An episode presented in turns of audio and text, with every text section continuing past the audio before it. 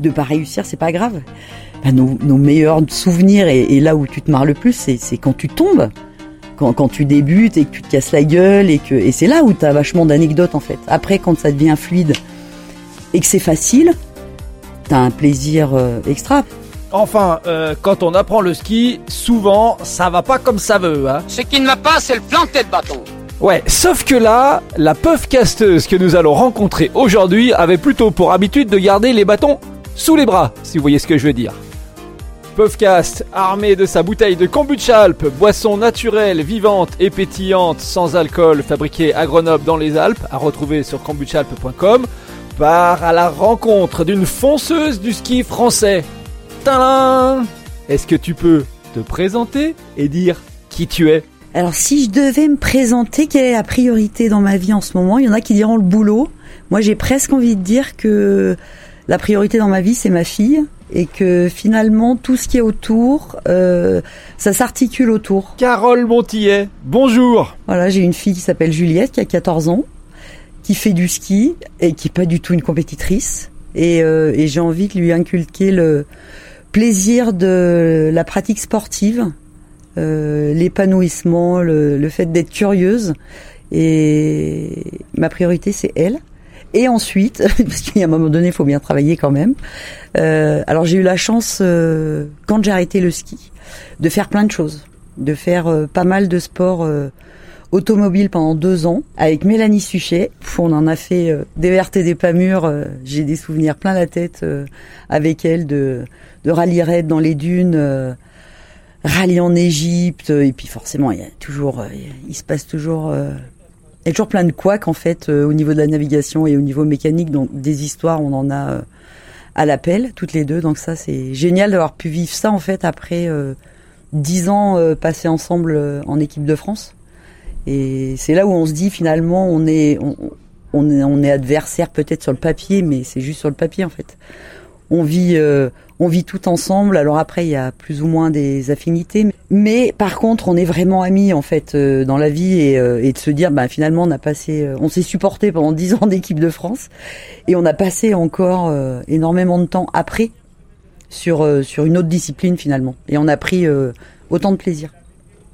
Donc j'ai fait ça. Après, j'ai travaillé avec Rossignol pour développer les ski gammes. Ça, c'était aussi extraordinaire parce que moi, je connaissais uniquement le ski de compétition, c'est-à-dire le ski hyper lourd, pas tolérant du tout, hyper agressif, voilà. Bon alors après, qui vous le rend bien, hein, quand vous avez la puissance, la souplesse, la jeunesse, l'envie.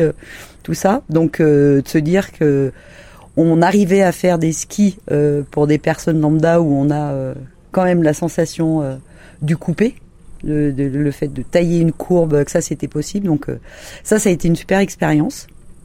J'ai eu la chance aussi également de travailler, d'être élue à la région Auvergne-Rhône-Alpes aux côtés de Laurent Wauquiez au service des sports. Donc ça a été une belle expérience. Je me suis rendu compte que la région faisait un travail énorme et que au niveau des sports, il y avait beaucoup de choses. Alors il y a beaucoup de choses qui m'ont plu, d'autres qui m'ont moins plu. Tout ce qui est réunion, ça c'est vrai que c'est pas forcément ma tasse de thé. Après je suis quelqu'un un peu discrète quand même et c'est vrai que souvent je me mettais un peu en arrière, en recul. Alors que c'est un milieu où justement il faut aller de l'avant vers les gens et alors après ça permet de travailler aussi un peu sur soi, hein. Mais voilà, belle rencontre et je pense que c'est bien. Alors je disais souvent, je suis pas du tout une femme politique. Après dans une équipe c'est bien d'avoir un sportif. Voilà, il faudrait pas que des gens comme moi, parce que sinon j'avancerais pas bien vite. Mais d'avoir voilà une personne qui a côtoyé en fait le monde du sport. C'était bien.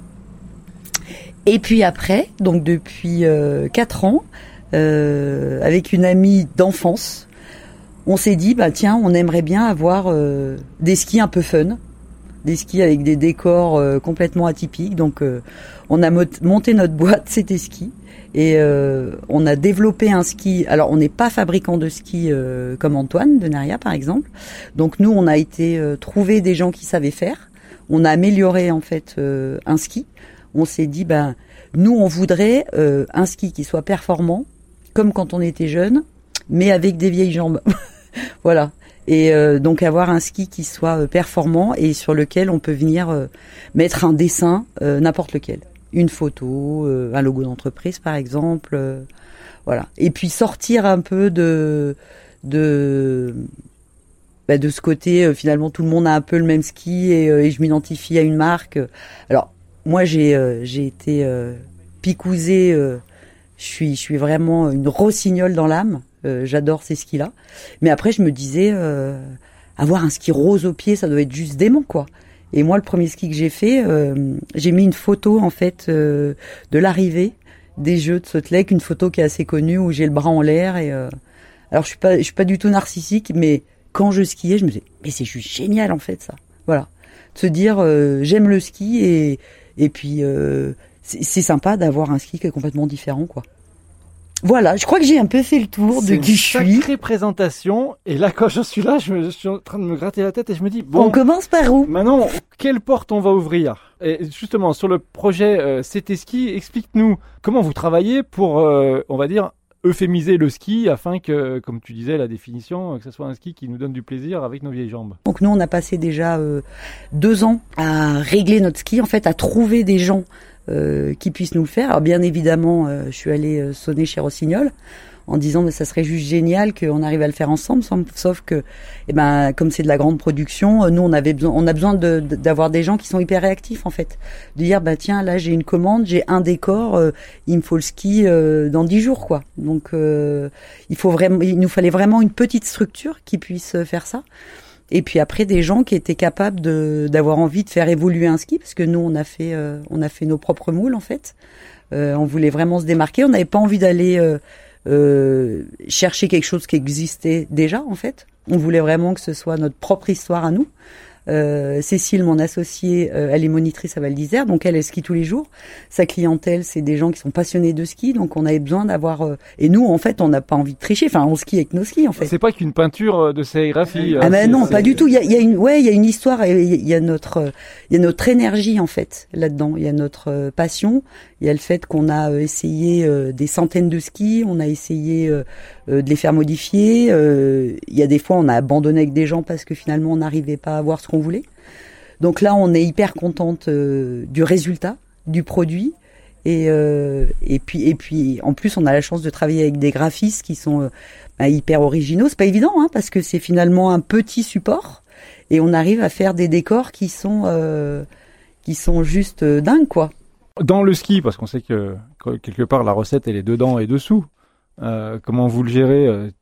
T'as rechaussé pour connaître les sensations de tel type de ski ? Ah ben nous, oui, on est toujours sur la neige. Et... La recette intérieure du ski, c'est vous qui l'avez élaborée avec les fabricants ? C'est ça, on a apporté, je pense, un complément, quoi. On a apporté des modifications, voilà. Au niveau souplesse. Donc c'était ça la petite annonce recherche testeuse de ski de plus de 50 ans. Voilà, c'est ça. Et c'est hyper intéressant. Et en fait, parce que on a l'impression que fabriquer un ski, c'est hyper facile. Mais en fait, pas du tout. Le nombre de fois où on s'est dit, où les gens nous proposaient un ski en disant, ah ben voilà, on a fait des modifications, ça va aller super. Et puis en fait, le ski, quand tu le mets sur la neige, ben, il a pas du tout le bon comportement en fait. C'est pas si simple que ça en fait. Et du coup, ça... quel artisan travaille avec vous ? On travaille en Italie, donc secret professionnel parce que du coup il nous fait on fait pas beaucoup de paires. Hein. Lui, il est capable de sortir 1000 paires par an en fait. Voilà, mais on est contente. Eux, ils sont aux anges parce que c'est aussi des passionnés de ski et de voir des décors aussi différents que la folie douce. On a fait des décors roses avec une grosse cassette au milieu. On a fait des skis pour Ducati. On a fait des skis pour Alfa Romeo. On a fait aussi des skis Playboy. Donc eux, j'imagine à chaque fois les gars quand ils pressent en fait et qu'ils voient sortir les skis de se dire ça. Ça, on pensait pas qu'on pouvait avoir un ski comme ça un jour, quoi. Et donc, je vais me mettre à la place de, peut-être pas Ducati ou Playboy, mais en tout cas, je suis intéressé, j'ai mon ski personnalisé, donc c'était ski. Comment le public ou la personne intéressée par son ski personnalisé, voilà, on va faire des skis puff, on me dit dans l'oreillette. En fait, on a 3 modèles de ski déjà, donc c'est savoir, est-ce que tu aimes skier que sur la piste exclusivement ou vraiment hors piste. Donc on cible en fait parmi un de nos 3 modèles. Et puis après, et c'est là la partie la plus difficile, c'est qu'est-ce que t'aimerais comme décor dessus en fait. Est-ce que t'aimerais une photo? Est-ce que tu veux qu'on associe là pour le coup avec si on a un logo, forcément on a déjà une couleur, on a un peu l'ADN de la boîte qui est derrière, donc ça nous oriente, c'est un peu plus facile. Et puis après, sinon on dit tiens, moi j'aime bien tel univers, j'aime bien le domaine artistique ou et voilà. Et après on va faire des propositions et on avance comme ça avec notre graphiste et on arrive à avoir un... Et en gros, on contacte comme ça, on passe commande sur Internet, hein, voilà, exactement. Il y a nos coordonnées sur Internet. On est aussi beaucoup sur les réseaux sociaux. On n'a pas de magasin physique. J'essaie juste de faire ta promo, en fait. C'est hyper sympa. Et ouais, je suis vraiment fière de ça parce qu'il y a vraiment le côté plaisir et le côté fun aussi. Et là, je vais avoir mon ski pour les 20 ans parce que cette année, j'ai fêté mes 20 ans de médaille au mois de février et notre graphiste Christian Moretti m'a fait un très beau cadeau. Il m'a fait une sélection de d'idées en fait pour avoir un ski 20 ans des Jeux, de pouvoir l'avoir concrètement. Oui, c'est un joli cadeau et puis c'est une remise à jour. C'est bien de rajeunir de 20 ans. Oui, c'est ça. Oui, parce que le corps, il rajeunit pas celui-là. Hein. Ouais, oui, mais t'as au moins une paire de skis neuve. Ah voilà, c'est ça. On va pas tout avoir non plus. Donc le ski, je veux dire, ok, ça c'est fait. Et je voudrais qu'on revienne sur la carrière politique, entre guillemets. Si carrière il y a et politique il y a, tu sais que t'étais pas à l'aise à certains moments, mais qu'est-ce qui te dérange dans ce milieu-là ? Pourquoi quelque part t'es trop discrète, tu vas peut-être pas... Après, il faut des fois prendre des décisions un peu tranchées sur... par exemple, on travaillait pas mal avec les Krebs, et moi je pense que j'ai du mal à pas forcément à l'aise, quand on impose des idées ou par exemple sur des travaux quand ça représente énormément d'argent, c'est pas évident. Et tiens, on parlait d'Antoine pour la partie ski, donc il a pris le relais quelque part. Ouais, c'est bien. Est-ce que tu suis un petit peu son implication ou est-ce que c'est quelque chose qui t'a complètement lâché? Non, pas du tout parce que Antoine, je l'avais appelé une fois qu'il a été élu et moi je vais continuer à travailler, je pense avec la région sur des missions sport. Il y a pas mal de choses à faire. Donc on sera certainement amené à se revoir avec Antoine, lui en tant qu'élu et alors, est-ce que t'es plus aujourd'hui intéressé par une vie en tant que consultante entre guillemets, voilà, extérieure, exactement, moins que décideur politique? Exactement. Donc tu ferais une meilleure directrice de cabinet du ministre des Sports qu'une ministre des Sports. Certainement, oui. Qu'est-ce qui, pour prendre une expression jeune, t'a fait le plus kiffer? Qu'est-ce qui t'intéressait le plus dans cette phase d'implication à la collectivité? Ce qui a été extraordinaire, c'est la mise à disposition des minibus pour les clubs. C'est de se dire tiens, qu'est-ce qui peut aider les clubs en fait?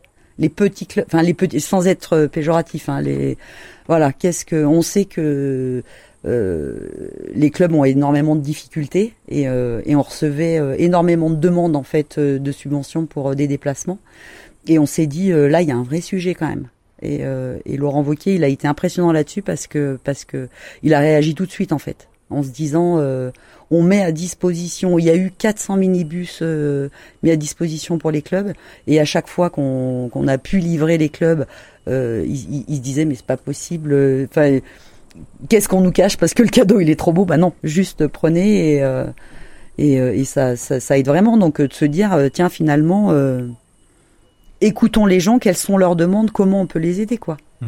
Est-ce qu'il y a une action que tu aurais aimé mener et qui peut-être est toujours ou pas d'actualité, mais que, sans qu'il y ait de regret, mais que tu jugerais aujourd'hui encore possible de mener, quelque chose qui te tenait à cœur, et tiens, finalement, j'ai pas pu le faire, les circonstances ont fait qu'on a évolué ainsi, mais... Non, moi, c'est plus sur l'après-carrière des sportifs, parce qu'il y a pas mal d'entités, en fait, et d'avoir un support, en fait, pour les athlètes, pour leur après-carrière, pour qu'ils aient en fait plein d'infos, que tout puisse être répertorié en fait, et qu'ils puissent avoir accès à des formations que ce soit assez clair et limpide en fait pour eux par rapport aux aides qu'ils puissent avoir. Ouais, je le comprends à mon niveau, mais c'est-à-dire tu te bases sur ce que tu as vécu toi ou non, ou tu aurais aimé trouver autre chose à un moment donné en tant que... Oui, parce qu'avec la DRDJS, il y a déjà énormément d'aide pour les athlètes, mais c'est une personne en fait, donc il faut avoir ce contact-là en fait.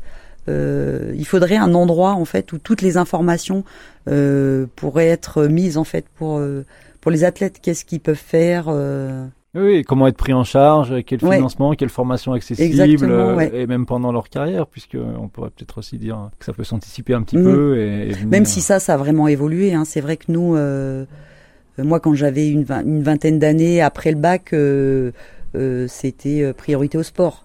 Maintenant et heureusement. C'est y a vraiment ce double projet en fait. Les athlètes sont obligés et tant mieux parce que quand ça s'arrête, y a finalement très peu d'athlètes qui arrivent à vivre finalement de... Oui, c'est sécuriser l'avenir. Exactement, ouais. C'est retomber sur ses pattes. Ouais. Est-ce qu'il y a d'autres projets que tu nous caches dans le monde du ski ? Parce qu'en fait, je réfléchissais, je me disais, partir sur un projet ski, c'est peut-être pas le projet le plus facile. Si on compare, alors on va pas faire toute l'émission là-dessus, puis s'il faut l'interviewer, on l'interviewera, Antoine Dénériaz. On a des similitudes. Alors, avec Antoine, je pense qu'on s'apprécie beaucoup. On a passé énormément de temps ensemble quand même, de nombreuses années hein, à la Fédé. Et c'est vraiment le hasard, hein, de se retrouver finalement après d'être champions olympiques tous les deux en descente et puis d'être dans le milieu du ski. Alors on a des activités, on fait pas la même chose, on fait pas le même produit et je suis hyper admiratif de ce qu'il fait et nous on propose un concept différent. Donc mais il a quand même commencé au début par faire des casques, c'est peut-être un peu plus facile de faire rentrer un design sur un casque que sur une paire de skis, non ? Peut-être à d'autres projets complexes comme ça. Et ben alors nous on a fait là depuis 6 mois, on fait là justement des bâtons personnalisés. Donc du coup avec Antoine à tous les deux on fait la panoplie complète du skieur. Mais je pense qu'on est on est amoureux en fait de notre sport et on a envie d'apporter des choses un peu atypiques aux gens. Lui, il apporte un ski hyper technique aux gens et nous on apporte un ski fun et puis un support de communication. C'est vrai que le bâton ça paraît tout petit mais le marquage dessus il est vachement visuel et on se dit finalement il y a des gens qui vont pouvoir se démarquer dans tout ça. Ouais, puis ce qui est bien c'est vu que vous avez des bâtons qui sont pas communs, personne n'a envie de vous les voler au restaurant. C'est ça. Exactement. On vous repère tout de suite. Mais ce qu'il y a de bien c'est que tous les anciens sportifs là, on se revoit toujours au ski. Antoine, c'est un passionné de ski, mais voilà, on parle d'Antoine et de moi, mais finalement, il y a tous les autres, Sébastien Amiez, Florence Masnada, Luc Alphand, tous ceux de mon époque, en fait, on se recroise tout le temps, on est amis sur les réseaux sociaux, et tout le monde fait pratique énormément de sport, tout le monde skie, tout le monde... Carole, les alcooliques se rencontrent au bar. Non mais il y a un phénomène de génération aussi parce que vous allez vous retrouver, et c'est là où on va venir sur ta fille, vous allez vous retrouver sur des événements ski, des ski open coq d'or, peut-être des grands prix régionaux si elle fait locaux en tout cas à l'échelle du massif ou diverses courses de sélection ou de plaisir ou peut-être des courses scolaires aussi. Donc c'est peut-être aussi une raison, hein, je fais peut-être un peu l'avocat du contraire, mais qui explique que tiens, comme par hasard, on se retrouve quand on est parents, mais oui, bien sûr, j'ai envie de dire, parce qu'on a à peu près tous les enfants aux mêmes dates aussi, les mêmes intérêts, et on reste tous dans notre famille. Après, il y a des sportifs, les nageurs par exemple, je sais qu'eux, une fois qu'ils ont arrêté leur carrière, ils ne retournent plus en piscine. Mais nous... j'ai l'impression que c'est inépuisable en fait. On pratique encore, on a mal partout, mais on pratique. On a nos enfants, on les a mis en club ou pas. Il y en a qui sont très bons. Les enfants de Luc, ils sont en Coupe d'Europe, ils ont fait des Coupes du Monde. Le fils de Sébastien Amiez, pareil. Nathalie Bouvier, son fils Léo, il est également... aux portes de l'équipe de France. Alors, est-ce que c'est une pression en tant que maman que la descendance doive réussir ? Ah non, alors moi, ça n'a jamais été ça. Moi, ce que je voulais, c'était aller skier avec ma fille. Voilà. Après, point. Qu'elle passe partout. Qu'elle passe partout et que surtout, on passe du temps ensemble. Alors, elle a aussi beaucoup pratiqué le snowboard, parce qu'elle avait envie. Voilà, donc moi je ferme pas les portes. Et après, je pense que j'aurais bien aimé qu'elle fasse autre chose, qu'elle fasse du biathlon, qu'elle fasse un autre sport, à la limite, pour que je puisse découvrir un autre sport. Là, si elle avait eu envie de faire de la compétition, oui, je l'aurais accompagnée, sauf qu'elle préfère faire les entraînements, elle fait une ou deux courses, elle a été faire l'Ascara, elle était toute contente. Voilà, mais je pense qu'elle elle se voit pas, elle se projette pas. Et puis de toute façon, son gamin, on le sent. Hein. Moi, tout de suite, j'ai senti que c'était, elle est pas compétitrice. Moi, au club, à 5-6 ans, j'avais envie de battre les garçons. C'était, voilà, c'était l'objectif. Elle s'est pratiquée. Elle, voilà, elle a le sourire. Elle a bien compris que ça occupait du temps, qu'on rentrait et qu'on mangeait avec faim, que le soir, on se couchait avec de la bonne fatigue. Je dis parce que sinon, l'hiver, on fait quoi finalement de ces journées? Parce que il y a un vrai sujet là avec nos enfants pour les décoller des téléphones et de leur trouver des activités qui les intéressent. Est-ce que tu estimes que quelque part aujourd'hui, c'est une chance d'avoir une fille comme ça qui aime aller dehors, je dirais la neige c'est un outil et donc qui sache utiliser cet outil-là? C'est exactement ça, ouais. Après, je pense qu'il faut leur apprendre jeune, en fait, finalement, l'envie d'essayer autre chose. C'est pas évident, hein, quand on commence un sport, le ski, c'est pas facile à apprendre, même si c'est plus facile pour les enfants. Mais nous, on s'est mis au sport nautique. Je lui ai dit, enfin, on va apprendre et on a galéré, on est tombé en kitesurf, en wakesurf. Là, on fait du wingfoil. C'est de se dire, en fait, on se met pas de limite si on a envie d'essayer. Et ça va prendre du temps, mais on y arrivera. Et puis, si c'est trop facile, eh ben, il y a beaucoup de monde qui pratique cette activité et finalement, bah, c'est peut-être moins intéressant. Quelle est l'importance du sport en général aussi, et pas que du ski, qui est ton métier et qui est aussi un loisir, mais je sais pas, à t'écouter, je dirais que tu t'es ouvert à plein d'autres sports. Donc c'est ça, je me suis ouvert parce que je me dis qu'on a des plaisirs différents ailleurs. Et pratiquer une activité avec son enfant, c'est juste top. Nous, on est partis à Darla avec ma fille. On s'est dit, allez, on veut apprendre le kitesurf. Donc, on a fait un stage pendant 9 jours. On était toutes les deux. Et du coup, t'échanges vraiment. On est très fusionnels toutes les deux. Mais et voilà, ça permet de rester hyper connecté, quoi, d'échanger peut-être sur autre chose aussi, puis de se retrouver finalement toutes les deux au même niveau, parce que si on est en ski, voilà, c'est vrai que j'ai pas pensé, mais skier avec une maman championne olympique de descente des fois ça peut être un peu compliqué, faut bien s'accorder sur les rayons de courbe, quoi. Ouais, j'ai envie qu'elle apprenne que tout tombe pas tout seul, en fait, qu'il faut aller chercher les choses et qu'il faut être patient et que de pas réussir, c'est pas grave. Et que nous, finalement, c'est ce que je lui disais, nos meilleurs souvenirs et là où tu te marres le plus, c'est quand tu tombes, quand tu débutes et que tu te casses la gueule et c'est là où t'as vachement d'anecdotes, en fait. Après, quand ça devient fluide et que c'est facile, t'as un plaisir extra parce que c'est la glisse. Finalement, ce que j'aime, c'est vrai que ça tourne toujours pas mal autour de la glisse, hein, les trajectoires.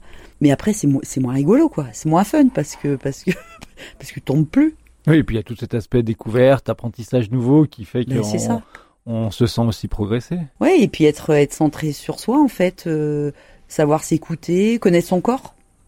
Quand on te parle d'un truc, ton bras, ta position de bras, ton équilibre, c'est de se dire, je me connais, en fait. Et puis plus tu pratiques des sports différents, plus tu es plus tu connais ton corps, en fait. Et plus t'es paré à la vie. En fait, moi, je veux que ma fille, elle soit prête pour la vie, quoi. Elle soit prête à affronter la vie. Donc, pour toi, le sport, pas forcément de compétition, c'est une porte d'entrée très importante dans la vie. Ah, mais oui. Ah, ben, bien sûr. Surtout être fier de soi, en fait. Toute cette difficulté de l'apprentissage, savoir être patient, savoir regarder, savoir écouter, tomber, remonter, sentir, et puis à un moment donné y arriver, et là être fier de soi, voir dans le regard de l'autre, de sa mère ou l'inverse, que la personne elle est admirative parce que ça y est, ça a déclenché. C'est marrant parce que tu es pleine de qualités de pédagogue. Est-ce que tu as été sollicitée pour encadrer, entraîner des équipes nationales, françaises ou pas? Est-ce que ça t'est arrivé? Et est-ce que l'enseignement du ski, t'as jamais tenté ou jamais plus que ça? Alors, ça m'a pas tenté quand j'ai arrêté parce que je voulais devenir maman et je me suis dit, je connais la vie du ski alpin, les courses, voilà. J'avais pas forcément envie le week-end de partir en course. Voilà, toujours dans le même état d'esprit de se dire je veux passer du temps avec ma fille en fait. Et mais par contre, c'est un truc qui me trotte souvent dans la tête parce que je vois au ski club, je vois qu'il y a plein d'enfants, on les prend pas forcément de la bonne manière. Alors, il y a deux choses, hein. Il y a les enfants qui veulent, qui sont hyper compétitifs, donc tu les mets dans un club où effectivement. Ces préparations piquées, donc ces enfants-là, ben ils sont dans le moule, donc ça va très bien. Et puis ben il y a des enfants comme la mienne qui sont pas là-dedans en fait. Et le problème c'est que si tu les prends pas différemment, tu les perds. Et moi j'ai eu envie de d'accompagner ma fille justement pour pas la perdre, parce qu'elle était pas dans cet état d'esprit hyper compète. Dossard chrono. Voilà, dossard chrono. Et c'est vrai que le. Et alors on fait quoi? Dans ce cas-là, quand on a justement ces profils de jeunes, d'enfants qui vous font un peu comprendre que oui, moi je m'éclate bien avec mes copines, mes copains, que l'entraînement c'est super et je suis prêt à y aller tous les jours, mais que moi votre concept aller taper sur l'autre dans l'air d'arriver. Avec vos chronos, quoi. Ouais, voilà, c'est ça. Ouais. Comment on le gère? Parce que c'est malheureusement, si on regarde le sport français, dès que vous poussez la porte d'un club, si on vous dit pas tu cours le plus vite, tu sautes le plus loin, c'est ça que je trouve hyper dommage, c'est que on perd plein d'enfants en fait. Parce que, par exemple, nous, sur le plateau du Vercors, c'est vrai que si on regarde les statistiques, il y a eu une championne olympique, c'est ma pomme, mais ça, c'est par rapport au nombre d'enfants, en fait, qui ont pratiqué le ski. Je me dis que si finalement on regarde que la performance, il y a plein d'enfants, en fait, qu'on va délaisser. Et on a besoin, de ces enfants qui pourront potentiellement être des moniteurs. Des pisteurs, il y a quand même pas mal de commerçants, de métiers autour de la neige en fait, autour du ski. Et moi je trouve ça dommage que ce soit assez exclusif en fait. Alors peut-être qu'on fait là le lien avec le politicien. À un moment donné, quel biais d'action on pourrait avoir? Je sais pas. Faut peut-être qu'on prenne 5 minutes pour réfléchir. Moi j'avais pas mal d'espoir en fait avec Paris 2024 justement, que ça puisse déclencher un peu des choses. Mais ça déclenche pas en fait. Et puis 2024, c'est après-demain.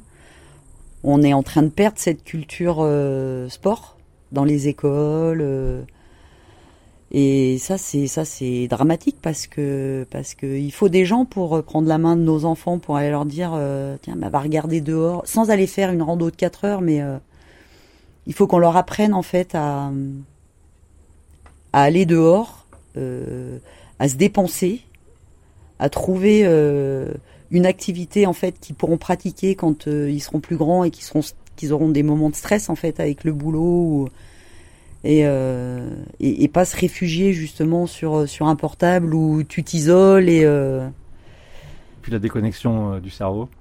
Exactement. Et puis après les bienfaits pour la santé, mais pour le corps. Bien. Sur cette page là, je laisse le sujet reposer. On a fait des parallèles avec Antoine Dénériaz. Il y a un parallèle avec un autre grand champion de la glisse, mais masculin et aussi de vitesse, c'est Luc Alphand et le sport automobile. L'aventure avec la copine, ok, mais qu'est-ce que tu es allé chercher dans l'auto et qu'est-ce que tu as trouvé dans l'auto? Le dépassement de soi dans un autre sport, en fait, la remise en question, je crois. C'est arrivé assez vite parce qu'en fait, 2002, j'ai été invitée sur un raid en quad dans le désert et ça a été un peu le coup de foudre. Donc il y a deux choses. Il y a le coup de foudre avec l'environnement en fait du désert, des grandes étendues. Alors après il y a toujours des parallèles aussi avec la montagne. Je pense que les grandes étendues. Moi j'ai vraiment adoré ça, et puis le côté compète. Le côté il faut que je me remette en question et il faut que j'apprenne la mécanique. Donc je vais prendre des cours de mécanique. La navigation, je sais pas comment ça fonctionne, donc je vais prendre des cours de nav. C'était toi, navigateur, hein, c'était une mère. En fait, on faisait les deux. On faisait un jour chacune. Voilà. Et du coup, ça nous a permis. Enfin, du coup, on a vraiment fait toutes les deux. On était sur les cours méca. Du coup, concentrés toutes les deux. En navigation, c'était pareil. Est-ce que tes expériences de ski en discipline de vitesse t'ont servi en termes, alors tu nous as parlé de trajectoire, etc., mais des choses plus subtiles, justement sur la navigation? Est-ce que mémoriser un tracé de ski alpin t'aide à mémoriser une cartographie et un cheminement mieux déduit? Oui, ça c'est bête, hein. Ouais, mais ça c'est sûr, ça c'est une évidence.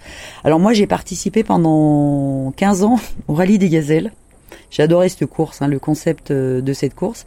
Et le but, c'était d'aller le plus droit possible. Et ben alors là, typiquement, l'œil de la skieuse, le fait de faire le va-et-vient entre je regarde devant mes pieds et je regarde loin à la porte d'après, ça m'a vraiment servi, quoi. Parce que j'arrivais à rouler hyper vite et à tenir une trajectoire, en fait.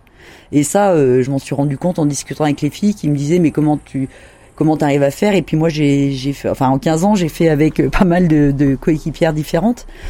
Et effectivement, elle me disait oui, t'as un truc que nous on n'a pas, en fait, que nous on n'arrive pas à faire, mais parce que c'est une gestuelle de l'œil quand t'es dans des trous. Enfin voilà, le désert c'est pas tout plat, en fait. C'est vraiment des montagnes de sable, de dunes, des trous, des. Voilà, et moi j'arrivais à prendre un point, un repère hyper loin et à tenir la trajectoire. Et là où moi j'avais vraiment des facilités, c'était dans le sable aussi, dans les dunes. Pouvoir en fait lire les crêtes. Mais c'est ça, c'est vraiment dans le regard, se dire j'arrive à faire le va-et-vient, je regarde loin, j'arrive en 2-2 à balayer en fait les dunes du regard et à me dire là-bas c'est facile, c'est pas dangereux, ça va aller plus vite, je vais gagner du terrain. Ouais, c'est la lecture du terrain, quoi. Ouais, c'est ça. Et en fait, ça je m'en rendais pas compte que le ski, ça m'avait vraiment... ça m'avait développé en fait le côté visuel, c'est comment la lecture des trajectoires sur circuit. Et ça t'a fait du circuit aussi? Oui, j'ai fait 2-3 courses sur circuit, et puis j'ai fait 2 courses rallye asphalte. Mais par contre moi ce qui vraiment m'a fait vibrer, c'était le rallye raid, parce qu'il y a un côté MacGyver aussi. Parce que il faut que tu répares des fois avec rien du tout, quoi. Et donc, j'imagine que là aussi, c'est un paramètre. Et en tant que maman, je pense qu'elles ont un petit peu l'œil là-dessus quand elles voient leur fille faire des sports de vitesse ou des sports de ski en lâchant un peu les chevaux, comme on dit. Tu t'es jamais posé la question de dire s'il y a un accident, la relation avec la vitesse, avec le danger, comment ça marche en ski, comment ça marche en sport automobile dans... Alors, est-ce qu'on déconnecte tout, ou est-ce qu'à un moment donné on tire le frein à main, comme on dit? Dans les deux cas d'ailleurs. Ouais, et encore une fois avec Antoine, je pense qu'on a un point commun là. C'est que faut pas dire qu'on est des têtes brûlées, mais tu y penses, mais tu arrives à le gérer, le danger. C'est ce qui te permet au départ de pas faire de conneries non plus. C'est important qu'il y ait cette prise de conscience. Mais faut pas être focus dessus, parce que sinon les garçons par exemple, un Antoine à Kitzbühel, tu te lances pas, quoi. Et après il y a un jour, tu prends une bonne boîte. Donc moi à Turin, et Antoine c'était à Auray. Antoine où il perd son casque. Et là, parce que aussi t'as plus de 30 ans, là tu prends conscience que finalement ton sport il est un peu dangereux quand même. Et tu skis après avec la boule au ventre, le nœud, le frein à main tiré. Moi, la chance que j'ai eue, c'est que en 2006, j'avais prévu d'arrêter sur la fin de la saison. Donc, je tombe au jeu en février, donc il me restait 3 courses derrière. Mais je pense que j'aurais jamais pu repartir sur une autre saison, en fait, parce qu'il y a eu comme une révélation que c'était qu'on pouvait se faire vraiment mal, quoi. Ah non, puis moi je sentais mon corps, il adorait la vitesse, et à partir de ce moment-là, il voulait plus aller vite en fait. Et inconsciemment, dans les entrées de virage, tu mets un dérapage, et je vois Antoine faire à Beaver Creek quand lui il tombe en fin de saison, donc il se reprépare en fait sur l'été, et il repart sur une saison et je le voyais, et en fait en regardant skier, je me voyais moi quoi.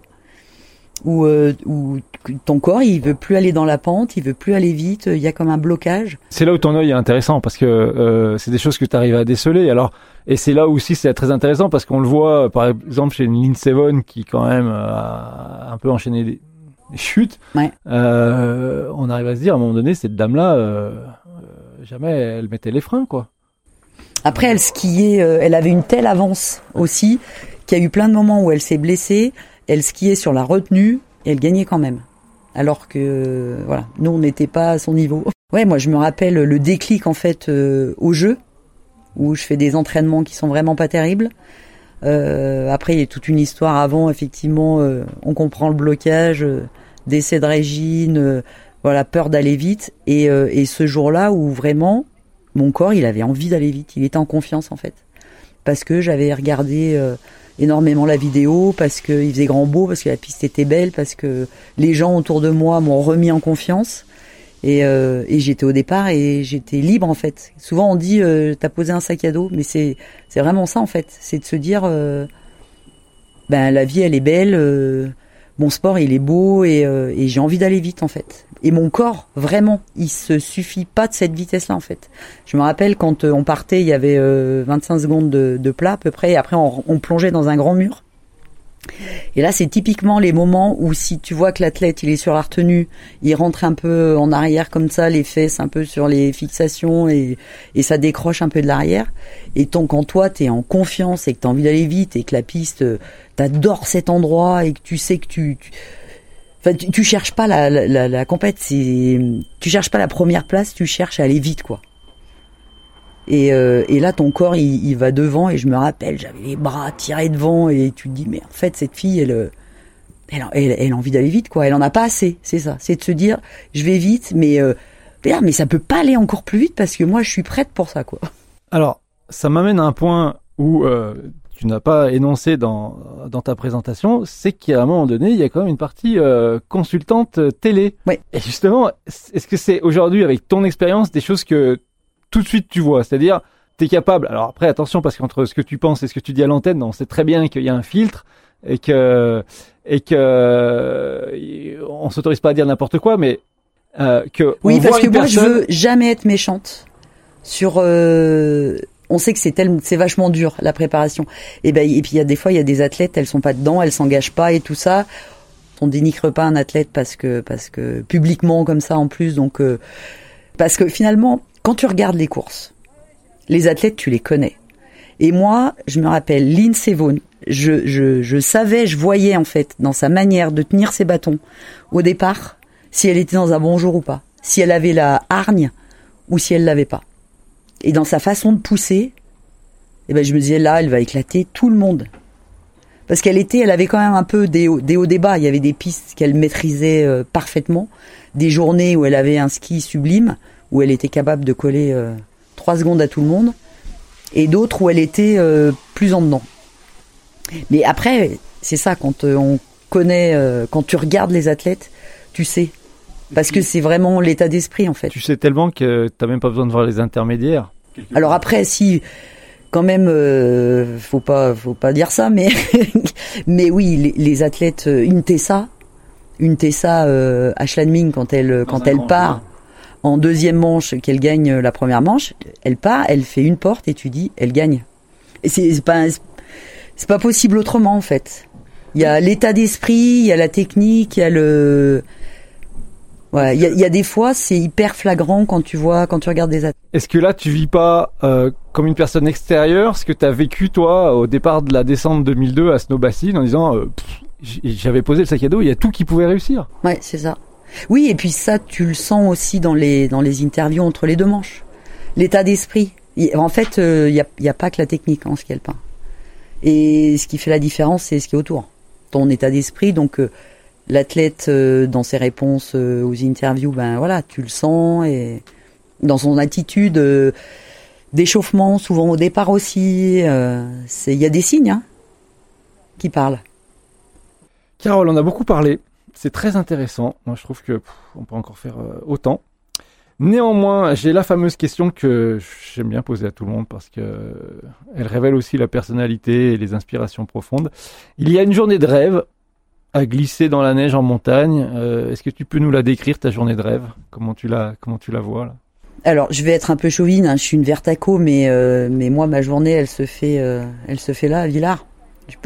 J'ai pas besoin d'aller bien loin, pas besoin de faire de l'héliski ou chez moi, j'ai mes repères ici, avec des copains, à la première benne, et de se dire, on va faire. Piste ou hors piste ?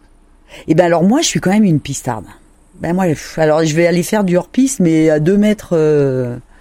Derrière les jalons. Ouais, c'est ça. Je suis pas une grosse aventurière pour ça, mais j'aime tellement en fait la sensation de la courbe bien faite que je peux passer la matinée à faire la même piste, à tourner, à remonter, et après de se dire tiens, on va se faire un petit resto. Voilà, ça fait vraiment partie de la journée. Non, mais il y a quel menu au resto ? C'est ce qu'on veut savoir, en fait. Ah ouais, mais moi, je suis une gourmande. Mais moi, il faut qu'il y ait du gras, en plus, après. Voilà. Un petit gratin de crozet ou un truc comme ça, là, bien de chez nous. Les valeurs sûres, en fait. Ouais, pas de furiture, quoi. Plutôt, t'es resté plutôt grand rayon de courbe ou de temps en temps tu fais... Ouais, non, je vais pas me mettre à faire des virages trop serrés. Ouais, le virage de Super G, quoi. Ouais, c'est vrai que c'est un beau virage avec à la fois de la vitesse et de la technicité. Après, je viens plus sur les virages de descente, par contre, parce que avec l'âge, effectivement, la vitesse, c'est plus délicat, hein. Non, je me dis que je suis hyper chanceuse d'avoir fait ce sport-là, en fait, parce que je peux continuer à le pratiquer, en fait, avec mes amis, pour le boulot. Je me dis, mais c'est juste génial, quoi. Écoutez, réécoutez et surtout partagez cette émission avec tous vos collègues, qu'ils soient de ski, de rando, d'entraînement, de sapin ou de télésiège, voire même de bureau. Si vous êtes une entreprise et que vous associer à Puffcast permettrait de développer votre notoriété ou d'engager vos clients, alors contactez-nous cast@puff.fr. Voilà, vous allez bientôt pouvoir reprendre une activité normale, mais avant cela, Carole, quelque chose à rajouter ? Puis moi, j'ai habité pendant 10 ans ici à Corançon, donc là, en fait, je regarde autour, j'ai joué plein de fois au golf ici, là, il y a les practices qui sont juste là, et puis là... Il y a plein de pistes que j'ai pratiquées en VTT, en course à pied. Donc, ce qui est formidable, c'est que la vue n'est pas encombrée par les immeubles. Non, et c'est bien agréable. Il y a peut-être un peu trop de sapins.